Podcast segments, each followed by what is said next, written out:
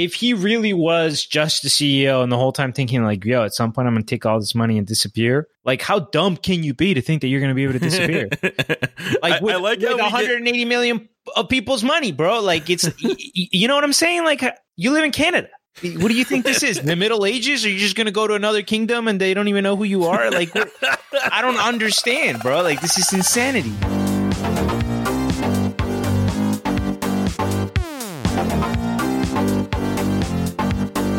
Hello, everybody, and welcome to the Crypto Basic Podcast. My name is Michael Lockie, and today I am joined by my two co-hosts, Brent Philbin. What is going on, everybody? And Kareem Baruque. That's this side. Hello. All right, everybody. This is episode 157, Friday flagship number 58, coming at you live Friday, February the 7th, 2019. So, Brent, let's get started. What have we released recently? What have we got coming up? All right. So Wednesday, we released a Bitcoin 102 episode. If you hadn't listened to that, we basically, I went through and listened to our old episode, and then we went on and kind of discussed what our previous feelings were and what our new feelings were. Turns out Kareem was very specifically right about something. So if you want to hear him gloat a little bit, go ahead and check out Bitcoin 102. And I'm not sure what we have coming up on Crypto Basic, but I'm the co-host of another podcast. So I don't know. That's coming up. That got released or will be released in the next couple days. It's called The Ancestral Mind. So like on this podcast, you might think that I know something. On that one, I don't know anything because that's health related. That's about like living ancestrally. So I'm really just on there for some color commentary and making jokes, but I'm there so you can listen if you want. I didn't realize we were in the sponsorship portion of the episode yet. No.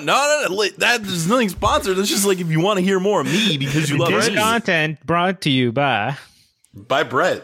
Shameless shillings since the start of this podcast. Yeah. So yeah, we covered Bitcoin 102 recently. We definitely have a panel discussion coming up. We have a few different things in the works. So let's move on to the announcement section. Brent, you got to eat a little crow here. What did you slip up with on the Waves platform? Yeah, so I feel bad about this because we released Waves like right next to that flagship. So we didn't have enough time to get the feedback from the community to figure out the things that we screwed up, and we always do. There was one thing that we didn't spend a lot of time on. We mentioned it in the pros and cons only, but they have an upgrade that was called NG that basically made the network faster, implemented a few other changes, and I said it was coming up. Yeah, it's been there for a year. So, what are you going to do? You miss it sometimes.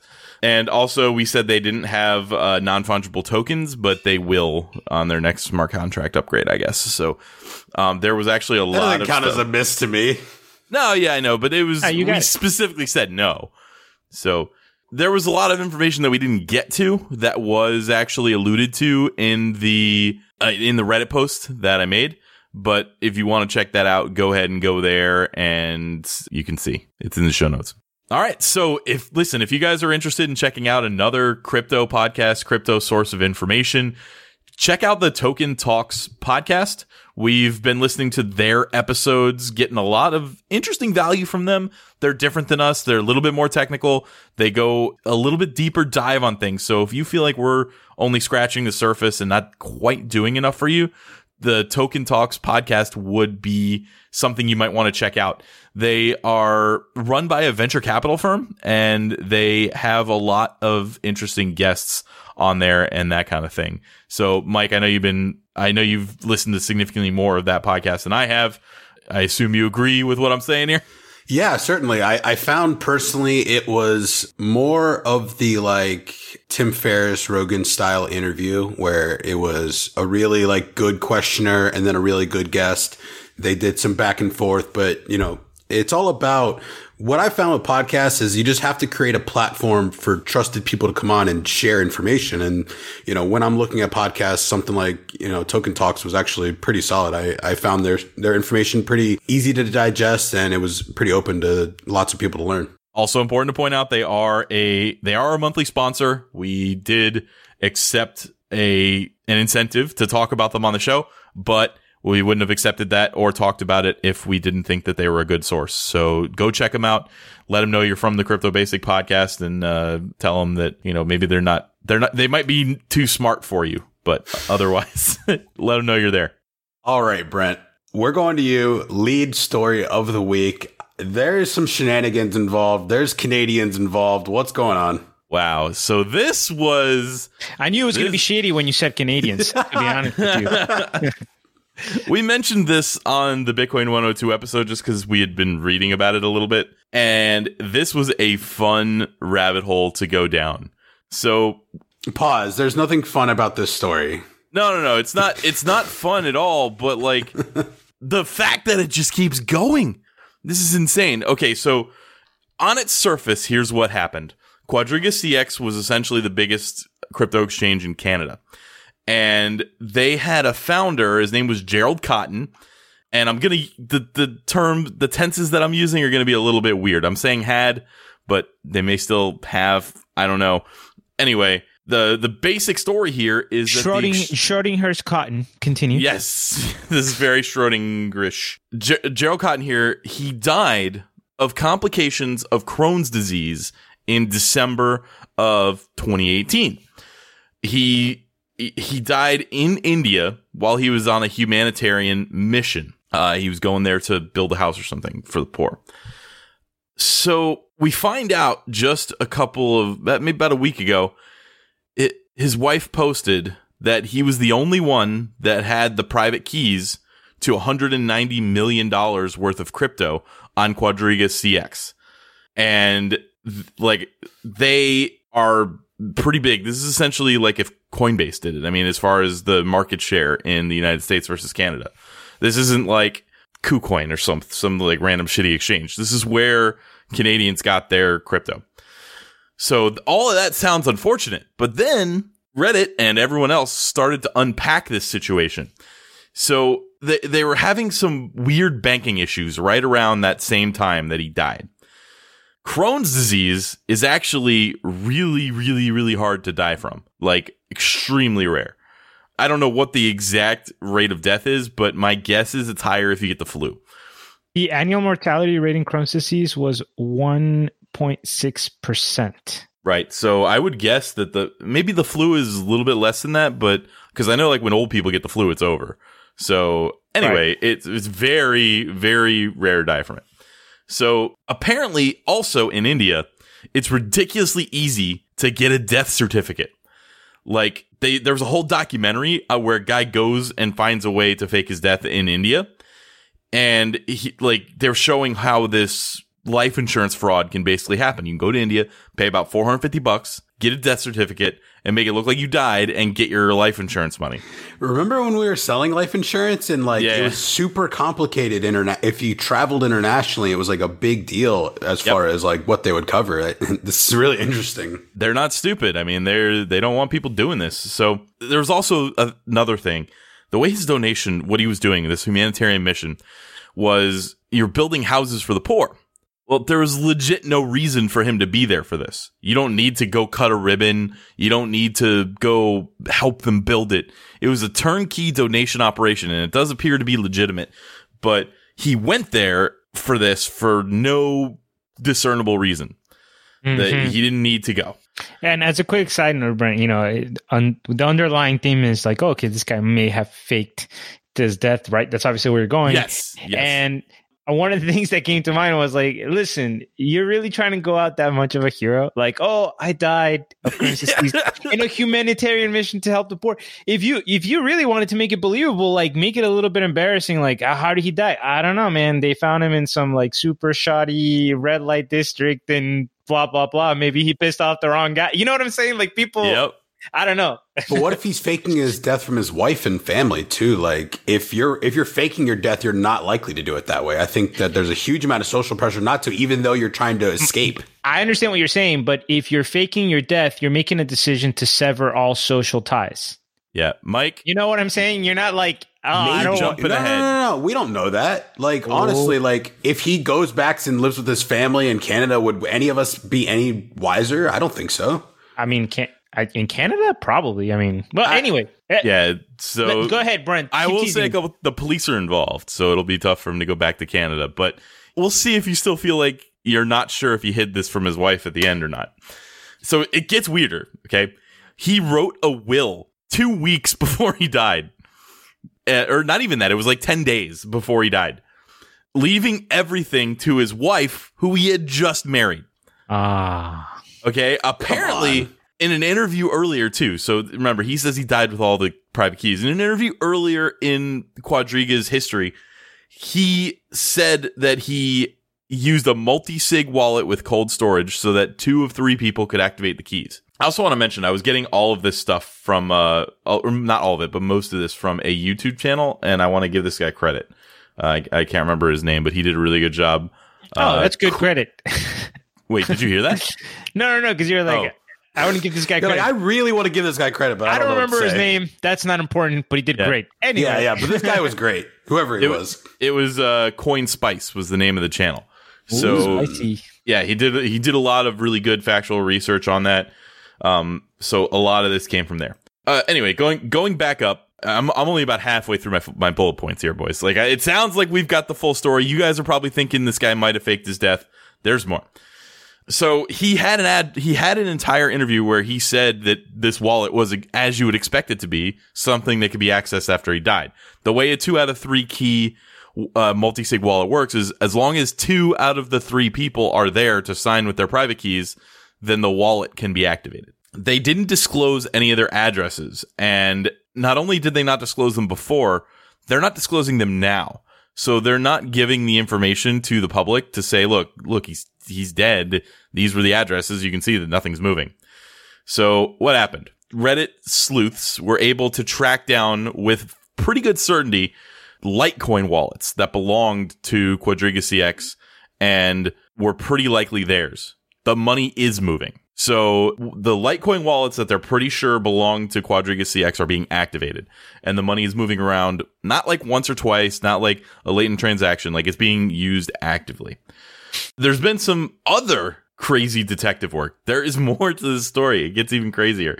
So this guy who's the co-founder, his name was Michael Petrin. At one point, he was nominated to the Bitcoin Foundation and like all this stuff. So he's like a reasonably public figure. But somebody before pointed this out. So then when this whole thing started happening, it got brought back up. They're like, no, look, we pointed this out forever ago. This guy is shady as hell. So he used to work for a company called Valor Financial Services, where he had a bunch of aliases. Omar Dahani, Omar Petrin, and Valor. Well, Valor was arrested as part of an organization called the Shadow Crew that trafficked stolen identity information. He operated the exchange for the darknet that used digital gold at the time to share the stolen identity information. So he literally already operated a shady-ass exchange, and then he spent a few years in prison, released in 2007.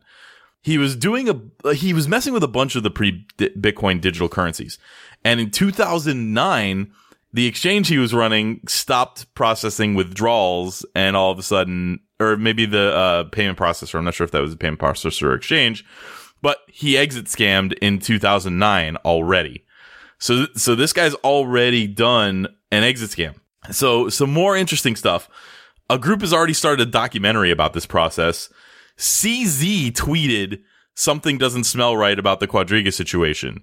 So think about that. Like CZ has no reason to comment on that, especially if he's wrong, implying that somebody faked their death. That's pretty fucked up for an exchange person to say, or an exchange CEO to say. So he said that. But Kraken, apparently, Quadriga CX was thinking about storing their Bitcoin or other assets at Kraken for a period of time. They had talks. So the Kraken CEO knows what some of their addresses are. The Kraken CEO tweeted this. This is a quote from him. "We have thousands of wallet addresses known to belong to Quadriga CX and are investigating the bizarre and frankly unbelievable story of the founder's death and lost keys. I'm not normally calling for subpoenas, but if the police are looking into this, contact us." Think about the gravity of that. He specifically said, "I don't believe this guy died," and please subpoena us. What fucking company says, wow, please hit us with a subpoena? Like, we want to give the police this information. So my guess is he may even know something more, like about which wallets are moving and which ones are not. Or that they might have had a more direct connection to this guy when they were doing these negotiations, and maybe they got that vibe. You know, like sometimes you're around certain people and you're like, yo, that person is just shady.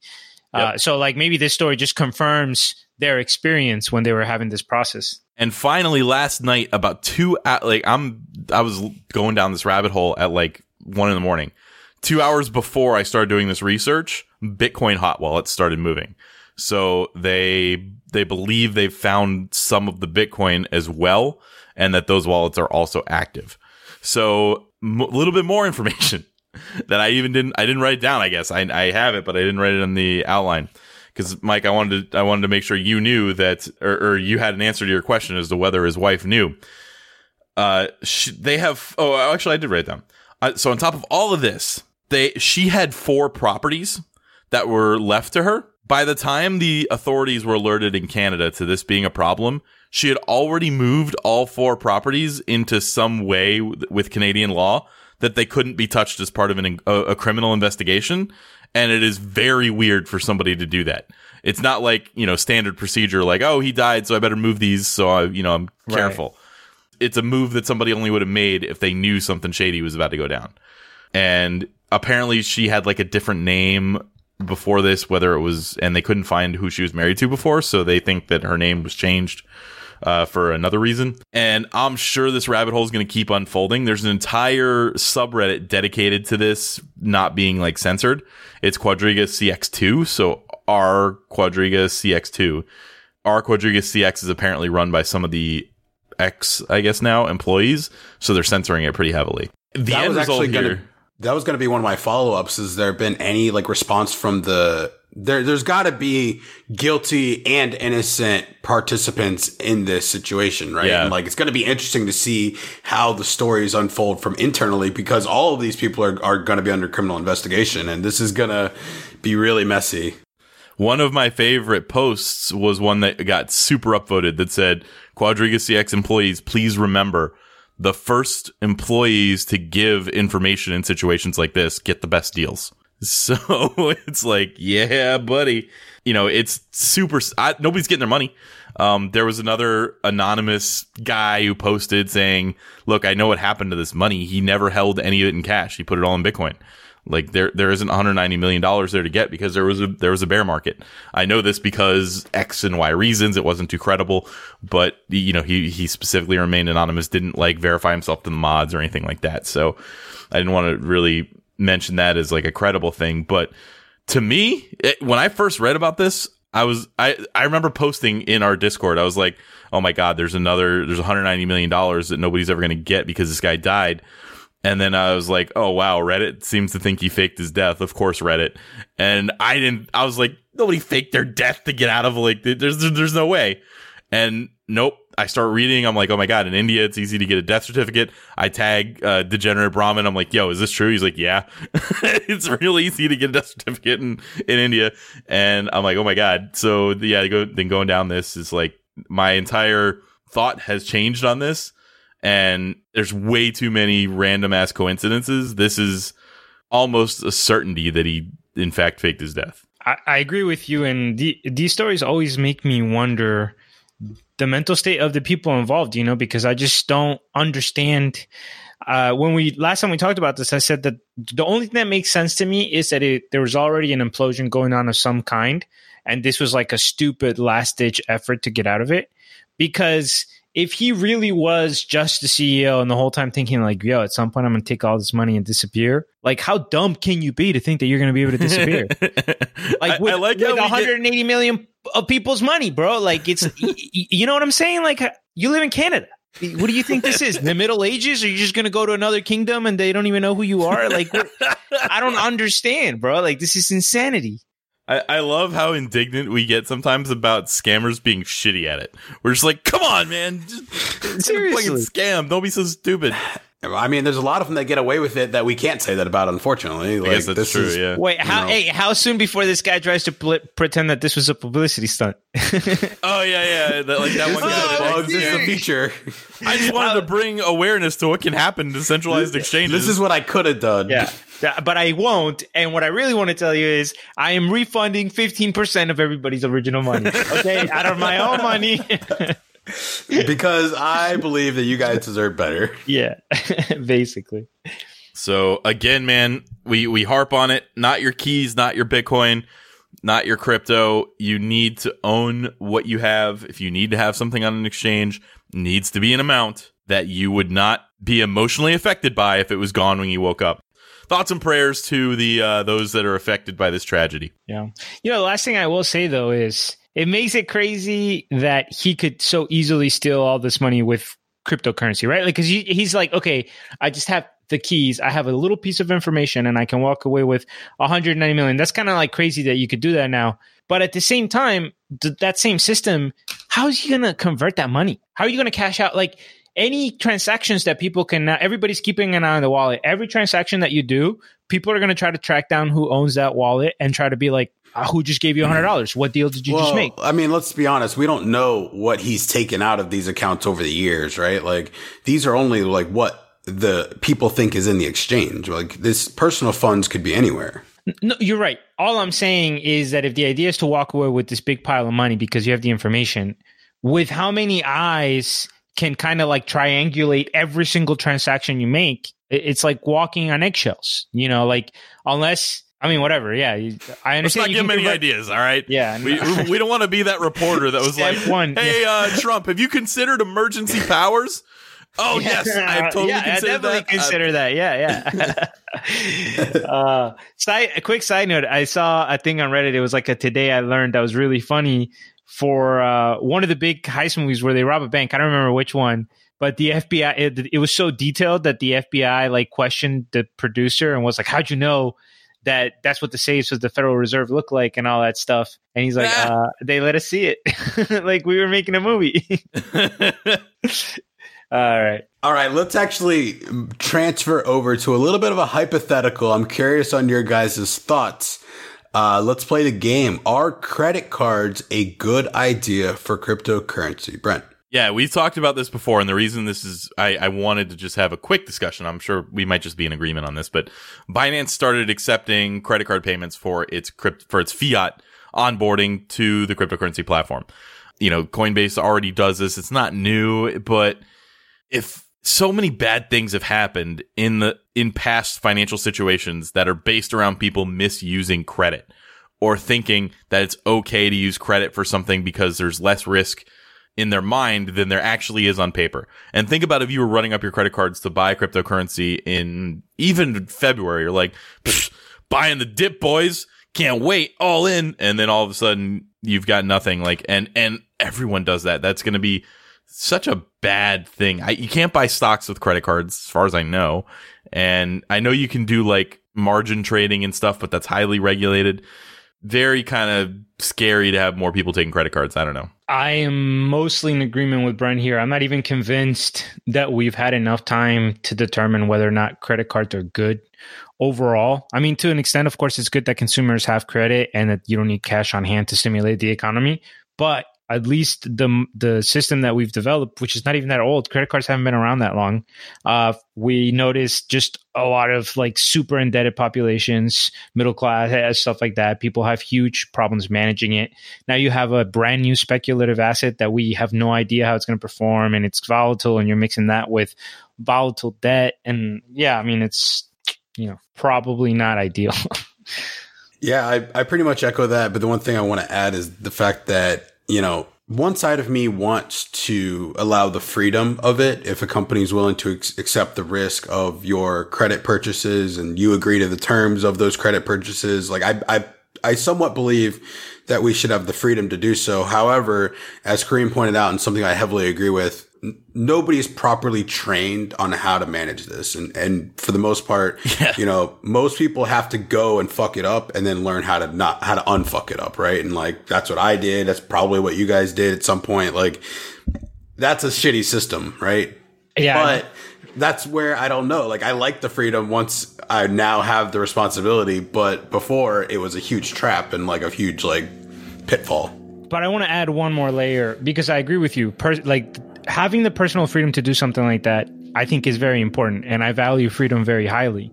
But a lot of times in situations like this, people are not thinking about the systemic risk that they collectively cost to society. So another example would be, let's say, for example, should it be a law that you have to wear your helmet when you ride a bike?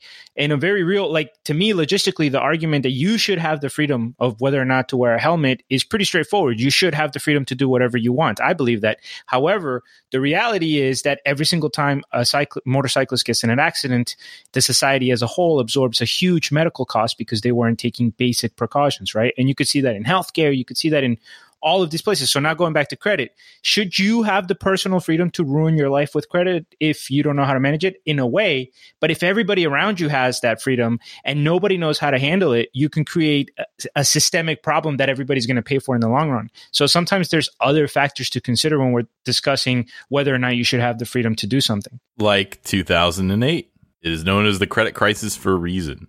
Now people were buying houses and not crypto, but the end result is still the same. Anyway, look, Binance is a major player. They said they're creating everything to be around for 100 years. You know, I don't think CZ is going to go fake his death and hang out in an orphanage in India anytime soon. So, yeah. All right, gentlemen, that was an interesting discussion and good points, Brent and Kareem. Let's move on to a little bit of a JP Morgan report on Bitcoin. What is this about, Kareem? Well, yeah, I started with the JP Morgan thing, so we have our biases just there. You guys, everybody can draw their own conclusions. But at the end of the day, I do believe that these financial institutions are mostly motivated by the desire to make money. And if they see money in cryptocurrency, they want a good analysis of it so that they can jump on board. So anyway, this is a report about Bitcoin that JP Morgan recently released. And the main case that they were explaining is that right now at the current prices of around $3,500 that Bitcoin's been hovering at, it's actually more expensive to make Bitcoin right now than it's worth for the majority of the population. So how does this actually break down? The average production weighted cost to create Bitcoin right now is around $4,060 globally. At least that was in the fourth quarter. So on average, it's cost $4,000 to make one Bitcoin.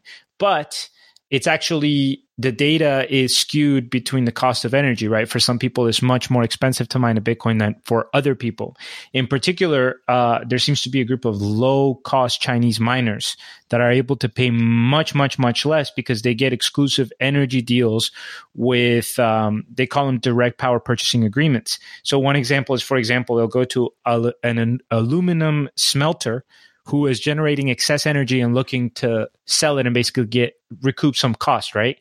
So the average cost for them has been around $2,400 per Bitcoin. Go ahead, Mike. All right. So the phrase you just used, direct power purchasing agreements, is the exact word/phrase I've been trying to convey.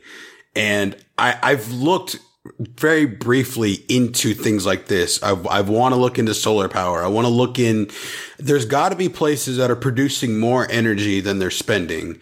And, you know, there are ways to sell some of that energy back, but I feel like as a game theory person, I look at Bitcoin mining as a huge game of skill, and it's all about hovering the numbers in a certain way and calculating and crunching and producing. And because I know hardly anything about like electricity, I think this is a really interesting thing. Like all of this direct power purchasing agreement, that sounds like a really interesting thing to me. Yeah, definitely. And I think it's particularly interesting, and it shows lack of imagination, because when I heard that the Chinese would get great deals, for example, I always assumed they would be connected to something like a power plant. But here, specifically in this report, they're talking about being connected to an aluminum smelter, which is generating excess energy. And it actually makes a lot more sense that you would be able to get a really good deal on energy from someone who's not an energy provider, just somebody who happens to have excess energy and would therefore take all kinds of deals in order to offset the cost. Whereas if you go to an energy provider to try to get a sweeter deal, why would they give you a sweeter deal on their main business model? And my initial thoughts on this were, there are now people that are able to purchase solar panels panels to their home. And I think they produce, sometimes those panels produce more energy than they need. So my initial thought was, okay, let me find somebody that's producing like 20% more energy than they need.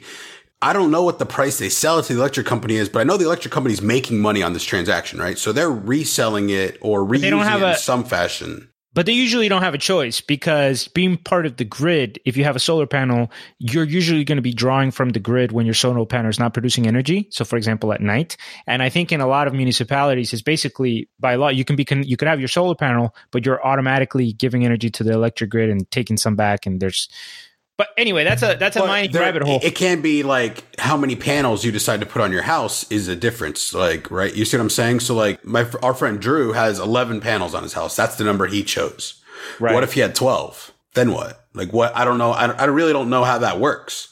But continue with your conversation. There's a lot here that I'm interested in. No, absolutely. Absolutely. So anyway, the point that they're making is that when you actually look at mining groups, depending on where they are and what kind of deals they get, you're getting different costs for a Bitcoin. So yeah, in some places it's more expensive than it's worth right now. But in some places, like in China, if you have a special deal, you're getting a cheaper price. So in theory, what we should see is large amounts of miners probably dropping out of the areas where they're not getting sweeter deals, like in the Czech Republic, in the US, and Iceland. But in those three places in particular, we've actually seen an increase in the number of miners. So over the last year. Interesting. That's weird. Yeah. So they're mining specifically on like principle almost, or they just don't understand. No, I don't think it has to be either one of those. It's also possible that many of them think it's still profitable to mine because the cost itself is so volatile that they just don't have to sell today. Like they can make one Bitcoin today and sell it in a month if they think it'll be more than they paid today for it. That's my entire philosophy on the mining. I'm fine right now setting up my computers. I one miner right now. I'm fine losing tiny bits of electricity on this process right now, because at the end of the day, you're still getting crypto, right? Like I view it as I'm actually getting the pickaxe. I'm doing the mining. I'm getting a gem. I'm holding onto that gem. Just because the world doesn't value the gem at the right price that it cost me to do the labor doesn't mean that I have to like sell it for a loss. Yeah. And that's really interesting, because I think it highlights how faith dependent in a lot of ways these processes are, right? As long as there are people like in the US and Iceland and like Mike and all over who think, you know what, even if this is not a direct, immediate cost benefit transaction for me, I'm willing to take a loss in energy costs today in dollars because my belief in this currency is that it's going to outperform. So that could disappear, right? Like Mike, if you did that for 2 or 3 years and you were still losing on it, you'd be like, all right, I guess I was wrong. And the more people made that decision, it could crumble down, or the very faith that you're implementing could last long enough until it starts rallying back up. And that's when you really talk about the psychology and network effect of it. And it's interesting. This is really interesting stuff. The other part of it is I know this is a science experiment that I'm doing that's very complicated. It's above my pay grade. And so what was important to me was to develop a proof of concept. And I touched on this in the Discord a little bit. Like I've developed the proof of concept. I have the miner running on my computer. I have a shortcut on my desktop. So all I have to do is click the shortcut on my desktop. It runs on its own. I have the website, the mining pool set up to where I produce, the coins that I'm mining. It's not Bitcoin. I'm not going to drop it right now. It's not important. When the coins reach a certain number, they automatically go to my mobile wallet. The pool takes a 1% fee. I tip 1% to the pool as a thank you. So when my coins reach a certain number, there's an auto pool donation and an auto tip that I include. The remaining coins get sent to my mobile wallet. So now all I have to do is pull my mobile wallet up, use my login, and I have my coins. I could send, receive, whatever. So I now have created, in my opinion, a proof of concept where I've created a miner on my personal computer that automatically produces crypto and sends it to a mobile wallet of mine. So now I feel a lot more confident going forward as this industry grows, as things change. I now have a more solid understanding of the whole process. Awesome, man. So Mike is now our mining expert. Anything you need, any mining questions, please address them to Michael Lockie in the Discord. He can answer all of your questions. And I can just tag other people to answer them. Congratulations, Mike. You've just been promoted to mining expert, and to honor corporate structure, You have 3 new responsibilities and your salary will increase by $0. All right. Yep. That would $0 salary would be a pretty big increase, actually.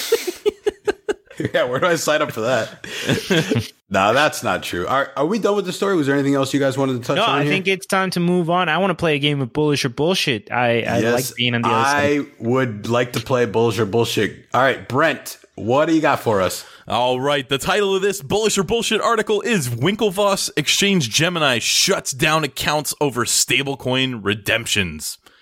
Just fixate that in your mind. Think about what that might mean. Okay, so apparently 2 over-the-counter trading desks were closed. Are we going to give our answers?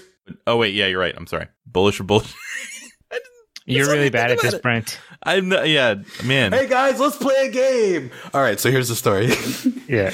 All right, I'll go first here. I'm going to go bullish, and I think that they did shut some account down over stablecoin redemptions, but I think the reason that it might end up – well, I'm trying to think how I want to phrase this. I believe there's a chance they shut down accounts for stablecoin redemptions that were probably in some breach of KYC or AM anti-money laundering or something along those lines, that they were breaking other terms of service. That's my opinion. So I think I'm saying the same thing, but I'm saying bullshit for that reason. Like, yeah, I'm trying to decide. You might read is that this is going to be over the word over.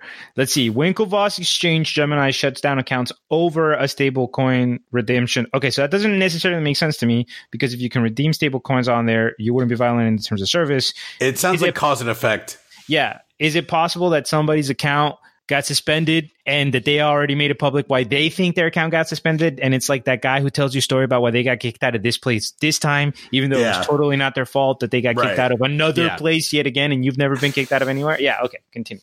Not a bad analogy, we were in agreement there. All right, so here's the actual story.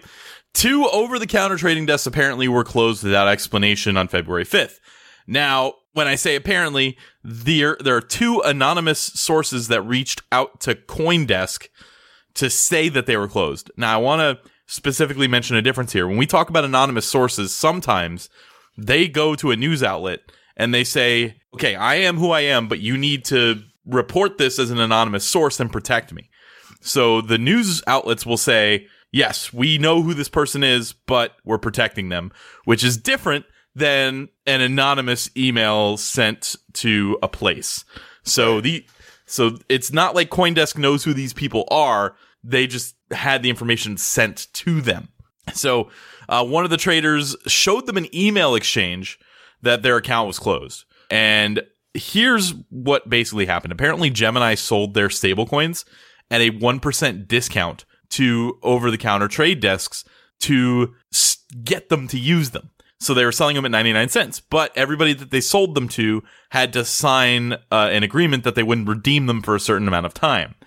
So the person who sent this email that got their account closed because of them trying to redeem these didn't buy any of those stablecoins. They didn't participate in the agreement, but apparently they ended up with millions of these stablecoins and wanted to cash them out. I think the implication here is that they bought them from other people on the, or they bought them from the people who were not supposed to cash them out on the Gemini side, and now they're trying to cash them out on their side. I'm not really sure. They didn't get CoinDesk didn't really get any comment from Gemini specifically on this. I'll say what Gemini said in a second. One of the things that leads me to lessen the credibility of the people that have been reaching out is because the only quotes that they had from these people were like weird conspiratorial statements, like they want to maximize their status on Coin Market Cap, or the trader said he was warned by Gemini staff that redeeming millions of dollars would harm the stablecoin.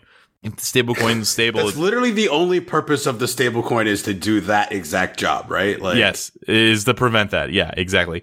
And another thing, so many players were unable to redeem even very, very big OTC desks. So this guy's literally going Trump on him, and he's just like, so many players, so many people were not able to redeem. So the only proof was that somebody did have an account that didn't have the ability to cash out right away, and they showed that email, but didn't really go too much further into it. Now, here was Gemini's response. Gemini is a New York trust company. As a result, some potential customers will be unable or unwilling to pass our robust compliance program. This is a feature, not a bug, and what makes Gemini different. We understand this may frustrate some, but this is necessary to build trust in the future of money. Gemini also told CoinDesk that the company has redeemed more than $133 million worth of GUSD, over half of the supply created so far, and there have been clients that have redeemed $40 million at a time. So, yeah, you can make your own conclusions here, but I think in the end that the statement Gemini Exchange shuts down accounts over stablecoin redemptions, in my mind, is more than two anonymous sources, because people would be screaming from the rooftops if this was happening on multiple occasions. They would just post on Reddit, "My shit got shut down for redeeming stablecoins. What the hell?" or whatever. And also but it says right there, so many players. He said it. The anonymous source said so many players. So many. And they didn't reveal themselves to CoinDesk. Maybe that's because they don't trust CoinDesk as a news source, or as a journalism source. But it's probably more likely that they... Sorry, I have a question. Why would they not trust CoinDesk as a journalistic entity? Is it because they would publish stuff from anonymous sources without even getting comment from Gemini? Yeah, exactly. I was going to say, they're... there's not a whole lot of journalistic responsibility burden on them. So I actually can't blame them for that. But anyway, I would say this is a bullshit headline, and I already have kind of I'm not super sold on the Winklevoss twins over there doing things right at Gemini either. I mean, ever since they started randomly closing account, like they randomly closed CryptoCander's account. And they raise their fees obnoxiously. I'm not a big fan of their exchange and what they're doing, but I think they get a pass here. They are regulated. So yeah, this seems totally fine to me. I don't see any issues with them selling their stablecoins at 99 cents. I see plenty of valid reasons for that. I see plenty of valid reasons for, hey, if you're getting a sale on these digital assets, like these are the agreements you're agreeing to. You can't just funnel them around to one random trader and be like, oh, whoops, I don't know what happened here. All of a sudden, he didn't buy it. Come on, that game's played a bajillion times. You can't cash this out. I'll give it to my friend and he cashes it out. Oh, yeah. Nobody thought of that. Nobody else thought of that. Right. All right, let's move on. We haven't touched on the Steven Seagal Bitcoin hack or scam yet, but is there a new one here, Brent? We have more fake Bitcoin. I forgot about Bitcoin. Bitcoin with two eyes. You guys ever hear celebrities associated with something and you just automatically assume it's a scam even though you don't know any? Like Steven Seagal, there's something about him I could see him selling a fake miracle herb or fucking trying to get you in a Ponzi scheme. I don't know why. Steven Seagal, lawman. He's a cop, Kareem. He's very trustworthy. Anyway, I wasn't even going to talk about the Bitcoin scam. We did see that one reach the top 100 on Coin Market Cap. Apparently, it was a Steven Seagal coin that was an exit scam or something forever ago. I don't know how it crawled up the charts. Any exchange carrying Bitcoin can go fuck themselves. But the new scam here, and I'm going to tell you guys how much research I did on this, and you're going to all agree with me that I did next to no research, and I can come to a correct conclusion. There's something called Bitcoin Hex. I don't know what it is. I don't know who runs it. I don't know anything about Bitcoin Hex except that it's called Bitcoin Hex, and Trayvon James is promoting it. So, one, how the fuck do people still watch him? And two, he's promoting it, so it's automatically a scam. I don't need to know anything else about the coin. Not a single thing. And so there's this screenshot. You can see it in the show notes. But he, not only is he still on YouTube, he is doing literal read Coin Market Cap YouTube, the thing that I made fun of. And on the bottom, he has Bitcoin Hex. He's pointing right to it. Here, look at this. Go here to Bitcoin Hex. And right below that is a link to his secret YouTube channel that you have to become a member of to see. Holy fucking shit! Scammers gonna scam. Dude. Number one, I didn't know there were secret YouTube channels. That's kind of interesting. Number two, I think I saw a snip of this video in Doug Polk's recent crypto video. No, and I saw the Doug Polk thing. He didn't mention this. He was wearing a jacket and trying to look all professional, and it was he was speaking like a weatherman. It was super weird. So in Doug Polk's he's video, like tried for a rebrand of himself or something. Yeah, in Doug Polk's video, he actually sounded kind of funny. And it was like, okay, and he said something like that made sense, like, oh, be careful when you invest in these kind of thing. Like Doug Polk even said, like, man, okay, I don't want to like hate on him too much, but he didn't look down in the comments and find the new scam. So maybe, hopefully, Doug Polk. He said he's going to be doing weekly crypto videos. We'll see. Usually, he only keeps that up if the market keeps going up. But if we've been here the whole time, okay, down, up, left, right, A, B, A, select, start. Doesn't matter. It's true. Just grinded. Anyway, yep. Bitcoin Hex is a scam. Fuck it. And as usual, anybody from the team wants to come on and tell me why it's okay that Trayvon James is promoting your shit and you haven't publicly said he's an idiot yet. Go ahead. Come on the show. You're in. I dare you. That's it. That's all I got. That's all I got until we get to like the mailbag section. That's it for me. I'm signing off. I'm back to color commentary. Mike, why don't you tell us about what's going on Twitter? You're the Twitter guy. I still barely even understand how to use it. I'm an old man on Twitter for sure. Apparently, something's going on with the Lightning Network and Twitter, and I don't know. What's funny is I actually feel like an old man on Twitter, too. I don't fully understand how it works. However, I might be the smartest guy in this conversation involving Twitter. So, recently Craig, I watched... Do you have a Twitter? Oh, yeah, you do. Never mind. Sorry, we all actually, do. You're right. Craig, I actually forgot. Craig's already passed me. So recently I watched a Joe Rogan interview with Jack Dorsey. And now just as an update, Jack Dorsey is the CEO of Twitter and he's the co-founder of Square Cash, Cash App, all of, that network. These are apps that have a lot of, of the principles that I like and I agree with. His interview is very good. He actually does say that, he thinks Bitcoin is going to be the currency of the internet. He says this on the Rogan show. So that was kind of interesting. Yeah. He said that before. I think we reported on it. He's very publicly said that at least. Super pro. Yeah. Once. Yeah. He's very, loves Bitcoin. Very pro blockchain and, very part of the future. So, this story is about Jack Dorsey on Twitter posting. Basically, it kind of reminds me of like those chain emails you used to get where it's like you would forward it from one person to the next. But what they're calling it is the Lightning Network Trust Torch. This started, I have to do a decent amount of research. The guy's Twitter account name is at HODLanot. He basically, he posted this link and I'm just going to share this with you guys because you kind of need to see this to really fully appreciate it. I'm going to send this in our staff chat. Sorry, people who are listening to our podcast. You don't get to fully appreciate this. Well, there's going to be links in the show notes, Brent. Don't you guys worry. So if you pull up this graph, it shows the very first sender was HODLanot, and the first transaction was 10,000 Satoshis. Now, the goal is they want to keep sending it forward and adding like 10K Satoshis to each transaction. And it's basically like I pass you a little piece of gold, you put another piece of gold in it and you pass it on. And it's building and building and building. Now, there are some interesting names in this trust chain. Andreas Antonopoulos pops up. Jack Dorsey was the 151st person on the chain. He sent 2.8 million Satoshis, which was a 10,000 increase over the previous one. And he sent it to at Starkness. She is a relevant person in the Lightning Network. She created the Lightning Network. Yes. That's Elizabeth Stark. That one. Yes.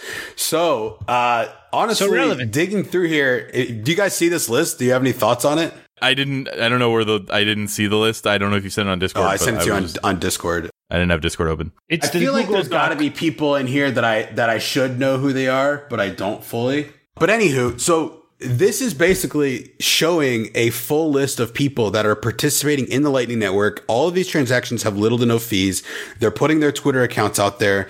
And if you look in this trust chain, something I found particularly interesting at number 124 at Klaus Lovegreen sent 2.5 million Satoshis to at Edward_BTC. And there's some notes here that said initially exit scammed, but then returned to sender.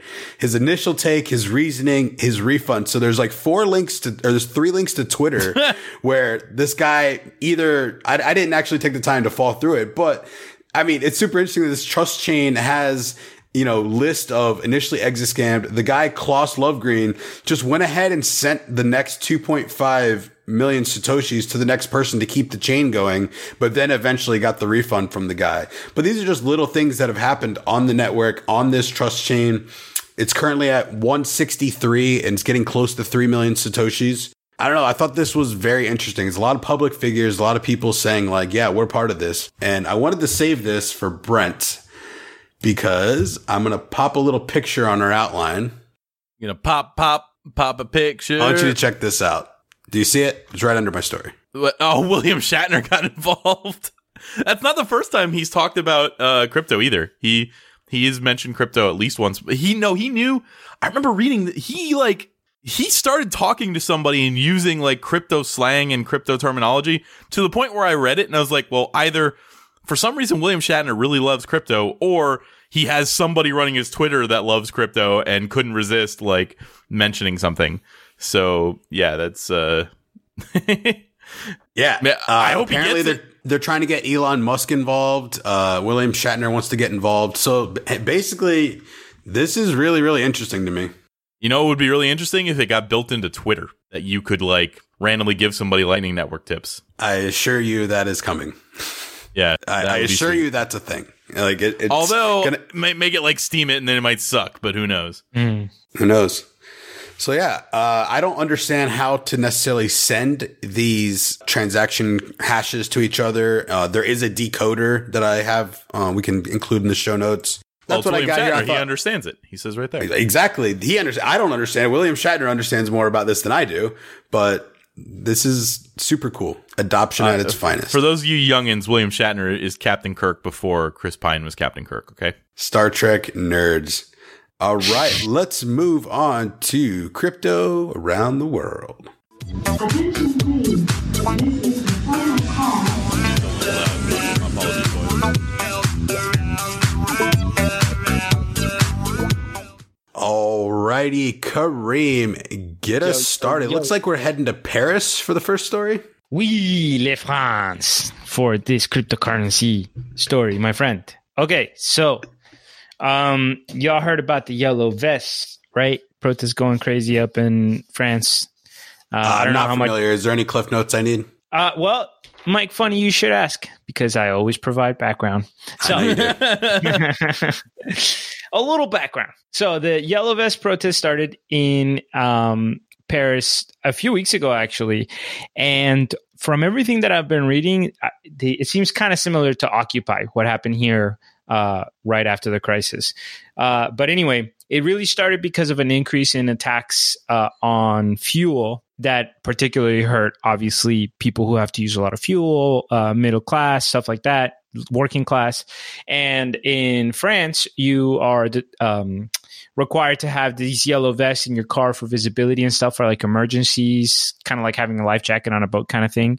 So everybody has these lying around in their car. Yeah. Yeah. Yeah. So it kind of became a really good symbol. So a lot of people started going to the streets protesting the French government. Macron has very low popularity in France right now. Even though he won his election against Marine Le Pen, it was one of those things where like not a lot of people voted, minority versus smaller minority, that kind of stuff. Sounds familiar. Yeah, exactly. Except I know this guy is like, he hates Trump and he's like the antithesis to him. But yeah, they're not really. Yeah, he's more of like similar at all. He's always like taunting him and stuff. So right. He's like a social liberal and a fiscal conservative, more of like a Clinton Obama style politician. So anyway, the movement's been going pretty strong. It's diverse, which is good. There's a lot of people that are hopping on board, people who are mad on the left and right wing, but. They also don't have a lot of cohesive demands. They don't have a leader. And now they're debating whether or not they're going to get into politics. They already got some concession. The tax that they were going to raise, they had to lower. They've been destroying speed cameras. The whole thing's been like a big disruption. Again, think Occupy, but 10 years and in France. So now the most recent thing, there's been a lot of cryptocurrency buzz around this because not unsurprisingly, there's a lot of either on the left or the right, a lot of people in these protest movements that embrace cryptocurrency, right, as a way to fight the system. Some of them have been calling for a bank run. I think we may have covered on this, but they were asking people to take the money out of the banks to kind of expose the financial system, to start putting pressure. Really interesting. There's like the tobacco union or something managed to get permission from the French government to sell Bitcoin at tobacco shops. So now you can, in Paris, buy Bitcoin if you're a tobacco shop. And I guess they sell it in like little blocks of like 50 euros or 100 euros or whatever. All these pictures are coming out in the protests of people holding signs, buy Bitcoin, all that. But again, it's selection bias, right? Because it's like, it's somebody that likes Bitcoin taking that picture, probably uploading it to Twitter, putting hashtag Bitcoin. And now anybody that's into Bitcoin can find that, right? So it's like... Right. Anyway, and then there was another cool story regarding the Yellow Vest. So this is really just like how the Yellow Vest protest movement is still going and how there's a lot of crypto buzz around it. There's a French artist who did a graffiti mural and he hid Bitcoin. I know we've already heard about this. He hid Bitcoin in the art itself. There was like a secret code to get the keys, right? It wasn't a lot of money. It was $1,000. It already got claimed. Somebody found it. But it was basically like Delacroix's famous painting of the French Revolution. I'm sure you guys have both seen it. If you remember a picture of like a woman in like a peasant's outfit holding the French flag and there's like revolutionary stuff behind it. It's really, really, really famous painting. Right. And Let's find out live if I've ever seen this before. I'm pretty sure you've seen it, Mike. Yeah, this looks familiar. French Revolution. It's just a woman in the front holding the flag kind of thing. Anyway, it's that, but with a lot of Bitcoin and Yellow Vest symbolism. So it's like a new revolutionary war for the French, for a lot of them.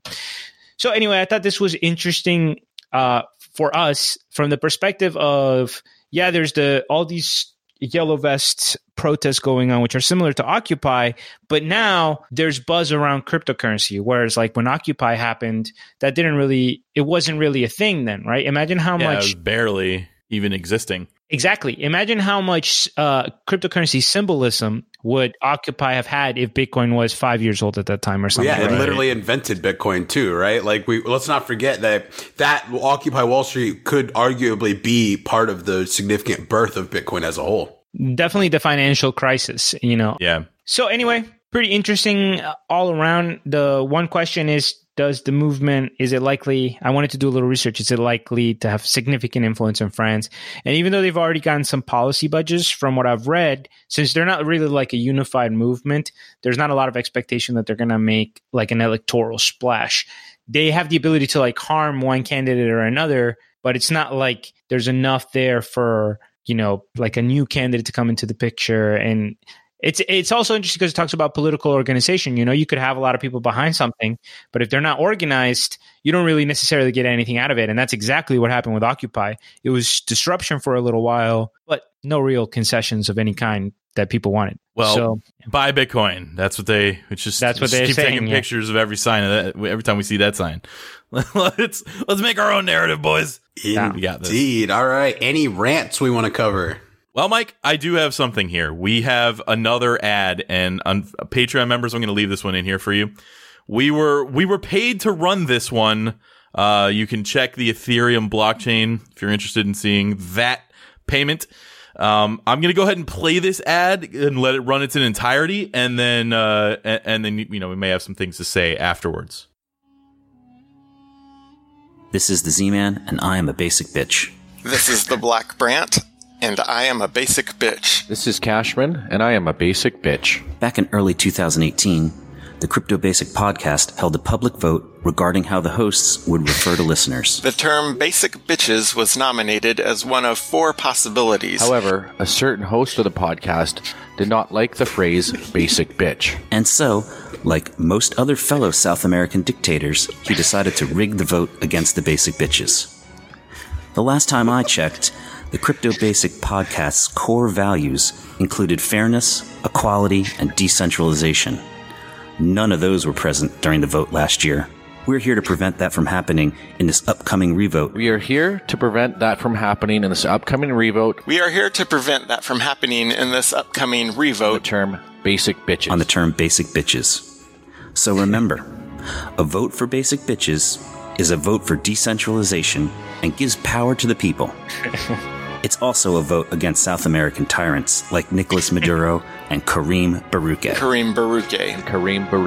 Just doing our part to stamp out rigged elections. This is the Black Brant, and I approve this ad. This is Cashman, and I approve this ad. This is the Z-Man, and I approve this ad. This message was brought to you by Basic Bitches, LLC. Oh, my goodness. Well, I want to make it clear that weeks ago, this was brought to my attention, and I called for an election. That was brought to your attention sometime before? Whoa, hold on a second. Weeks ago, somebody came on the Discord and asked what was up with the Basic Bitches thing. And then when somebody said that the election was rigged, I called for another election. I said, I preemptively agree to all re-elections for you guys to put it back on the table. The only thing that I will say to this super PAC that put this ad together, clearly, is that as a reminder, all I had to do to rig the election was publicly tell people that Brent was on the other side of it. And droves of people came in to vote. I barely even asked. So in the same way that we've called to the Bitcoin Cash community and said, let go of Roger Ver and you may flourish. Understand that picking Brent as your standard bearer was the downfall of that vote. But other than that, under pressure from outside money groups, political influence, and super PACs, I stand down. I will not be participating in the next election. The successfully dethroned. That was all. I swear I had nothing to do with that. You might think that I did, but all I did was edit it. Like, they brought all of that to me when I was. Now, they brought the idea to me after I'd been drinking a little bit, and given they were like, the Z-Man messaged me and he's like, "Hey, if we pay you, can we run an ad?" And I'm like, "What do you want to run an ad for?" And he's like, "I want to run a political ad about the Basic Bitches." I'm like, yes, you can do that. That's hilarious. So, hey, it's an art form. It was super well done. Yep. So that was the coalition that was able to be gotten together in a couple days. Actually, there was a better music that I didn't have time to put on. And it was the Z-Man. It was the Z-Man that brought it up last time. That yep. I told him. Yeah. So this is what keeps the show going. We've got a Patreon. $1 an episode would really help. That's awesome. We are constantly getting new patrons. We're trying to add as much cool little value to that Patreon as we can. We're getting there. We're getting up there. So right now, I think we've got, I don't know how many we got, but we got 2 new members that we're going to talk about. You get a shout out as soon as you become a patron for any level. So we've got Andrew Giles, who just jumped on to the Masternode level, our highest level. So we'll be giving multiple shout outs there to Andrew. And we got the Supernode level, the Dingus or Dis Dingus in Your Mouth. Dis Dingus in Your Mouth has joined as a patron. So one of my favorite things to do is put Dis Dingus in my mouth. So welcome aboard. Oh, my God. Welcome aboard. So otherwise, that's it. Kareem, you want to sign us off here? Remember, the members of the Crypto Basic Podcast are not financial advisors or South American dictators. They're just Kareem Baruque. That was hilarious. All right. Thank you guys so much for listening. I was here with Mike Lockheed, Brent Philbin. My name is Kareem Baruque. Peace out.